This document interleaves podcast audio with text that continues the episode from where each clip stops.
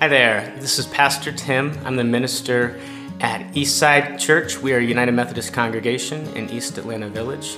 We seek to be creative, historic, and inclusive. And we are thrilled that you found our podcast. If you'd like to learn more about our church community, you can visit us at www.eastsideatl.org. Good morning, Eastside. My name is Dustin Mailman, and um, I'm the summer seminarian here at Eastside, and I'm so thankful to be here with y'all. This summer in our Eunoia sermon series, we have been moving through each fruit of the Spirit as we find in Galatians 5. The previous two weeks, we walked through biblical conceptions of joy and peace. And this week, we'll be journeying alongside Abraham and Isaac uh, within the narrative of Genesis to discover what our holy texts and holy traditions have to tell us about patience. The details of this scripture are considered some of the most contested of all of Holy Scriptures, leaving most interpreters scratching their head and leaving others in horror. Is the passage that puts a rift between the Judeo Christian traditions and the Islamic traditions. Hebrew Bible scholars have a hard time saying if Isaac was a child or a 37 year old man. And Quran scholars have a hard time deciding whether or not the child being sacrificed was willingly wanting to be sacrificed. The convolution of this passage excites those who are questioning and fills those of faith with terror. As the church, we must wrestle with this text. We must discern the ways in which the God of our salvation today is the very same God that created all of the earth and humanity.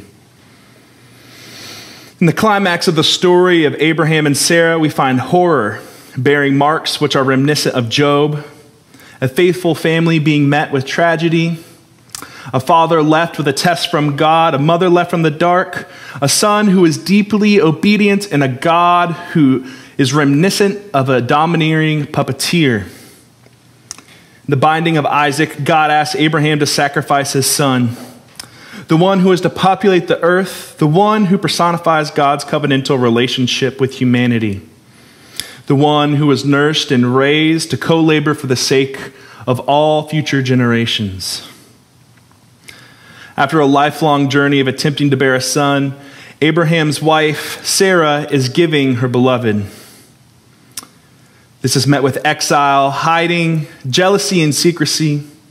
The story of Sarah and Abraham is one that embodies patience. As we approach this text, let us ponder the question what is God asking from Abraham in this story? Let us read Holy Scripture together. Genesis 22, verses 1 through 14. After these events, God tested Abraham and said to him, Abraham. Abraham answered, I'm here. God said, Take your son, your only son, whom you love, Isaac, and go to the land of Moriah. Offer him up as an entirely burnt offering there on one of the mountains that I will show you.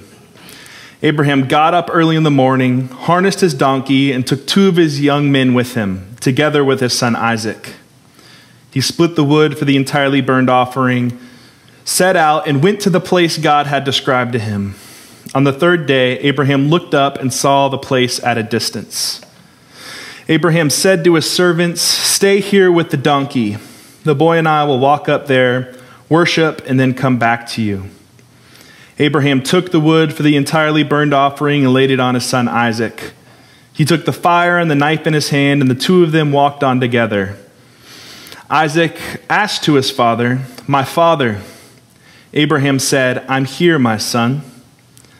Isaac said, Here is the fire and the wood, but where is the lamb for the entirely burned offering?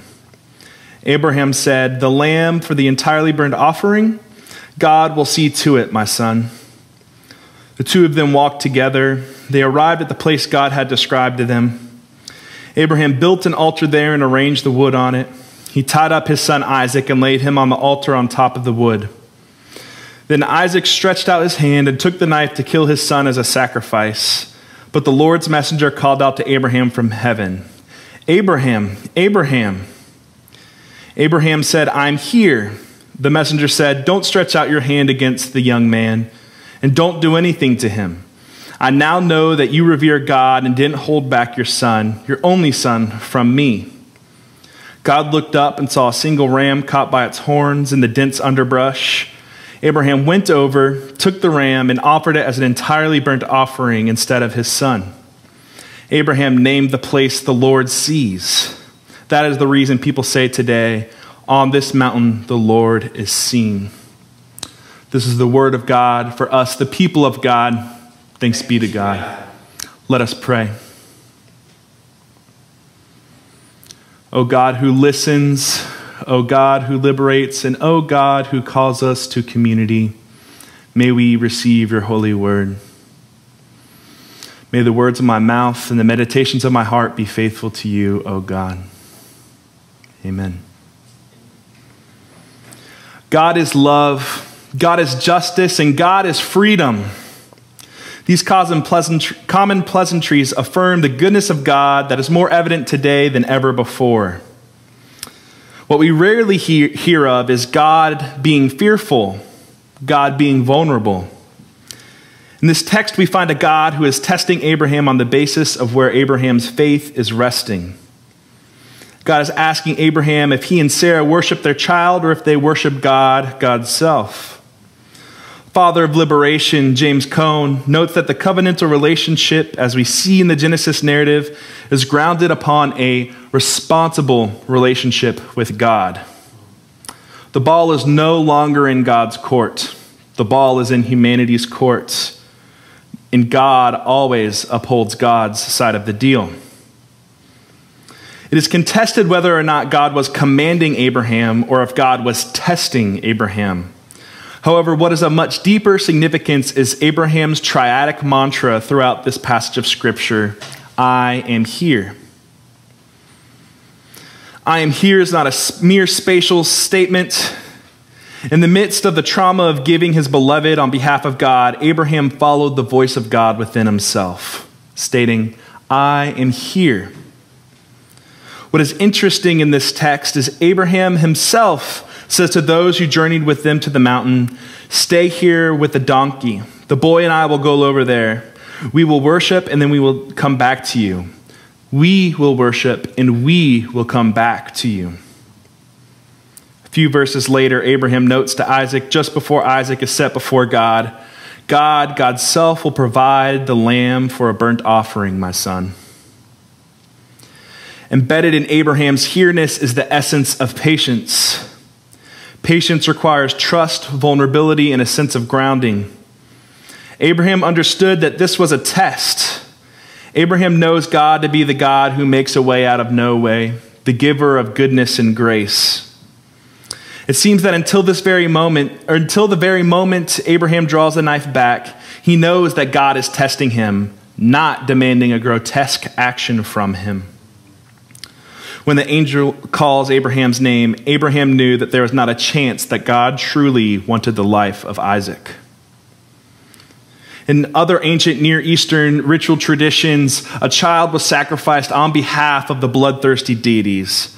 However, Yahweh, the God of our salvation, only calls us to life, not death.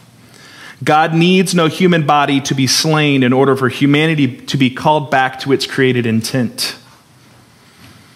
As we see the bodies of our black siblings slain on the news and chant the names of our modern day saints in the streets, we must remember that God has nothing to do with these deaths. God calls us to liberation God calls us to community. And again, God calls us to life.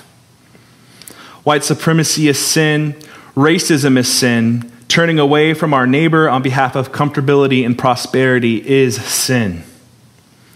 When we only show our allegiance to God and community when the bodies of oppressed are placed on the altar of white supremacy, God weeps. It is in times such as this that we must listen to the voices of the angels near us, the voice of the genuine within us. We must seek the patience of Abraham, being willing to sacrifice what we cling closest to, what gives us the most comfort, what has the potential for the most security on behalf of the beloved community. I'm not saying sacrifice every gift that God has given you, and I am certainly not saying killing someone because you believed God has called you to kill someone.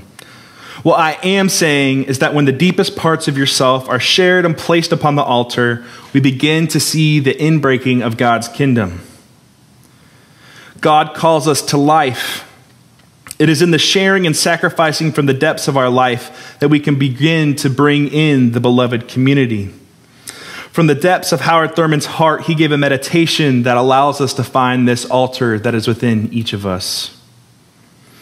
He wrote, There in every person is an inward sea. And in that sea there is an island, and on that island there is an altar. And standing guard before that altar is the angel with the flaming sword. Nothing can get by that angel to be placed upon the altar unless it has the mark of your inner authority. Nothing passes the angel with the flaming sword to be placed upon your altar unless it be a part of your fluid area of consent. This is your crucial link to the eternal. This crucial link to the eternal is rooted in patience. Patience calls us to give ourselves permission to be vulnerable to the unknown and unforeseeable future. The altar that is within you is worth sharing, but it is ultimately up to your own consent the ways in which you share it. We must discern what are we placing on our altars? Are we following our crucial link with the eternal God of freedom to discern what we are placing upon our own altars? God needs no slain body on an altar to satisfy God's desire for relationship. God needs humanity to sacrifice the objects of idolatry that keep our heads turned away from community. God needs humanity to patiently discern the ways in which God is calling us to action. God is calling us to solidarity, not attractive transactionalism. The net that holds this scripture asks one crucial one does the way that you think reflect the way that you live today? The testing of Abraham was not some sick game that God was playing. God truly did not know where Abraham's trust laid.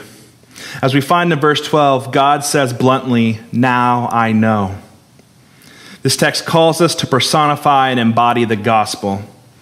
If our intellectual gameplay of making sense about God does not point us towards the liberation of God's beloved, what is at stake is the lives and souls of all of creation. God was afraid that Abraham's commitment to God's self was merely intellectual. God wanted to see that Abraham was upholding his side of the covenant. God was seeking deeper relationship with Abraham and his family. God needs no dead body in order to inbreak into this world. God needs the voice of Christ that rests in the soul of the entirety of creation to be brought to the surface. God needs this voice of Christ that is within each of us. Our patience has to be rooted in a faithful embodiment. For it is in faithfulness that we are being born into a new liberating life. Faithfully following the voice of the Creator within yourself points you towards freedom, community, and salvation. May your altar and your crucial link to the eternal always point towards beloved community, not the loss of life. And when the time comes, may we be in the position to boldly proclaim, I am here, Lord, and let us rest in the assurance that God sees you right where you are. Amen. Well, we hope that you've enjoyed this week's message, and we look forward to seeing you soon. If you listen from afar, and you would like to support the work that we are doing in East Atlanta and on Atlanta's East Side, you can visit our website, www.eastsideatl.org, and find our giving portal there.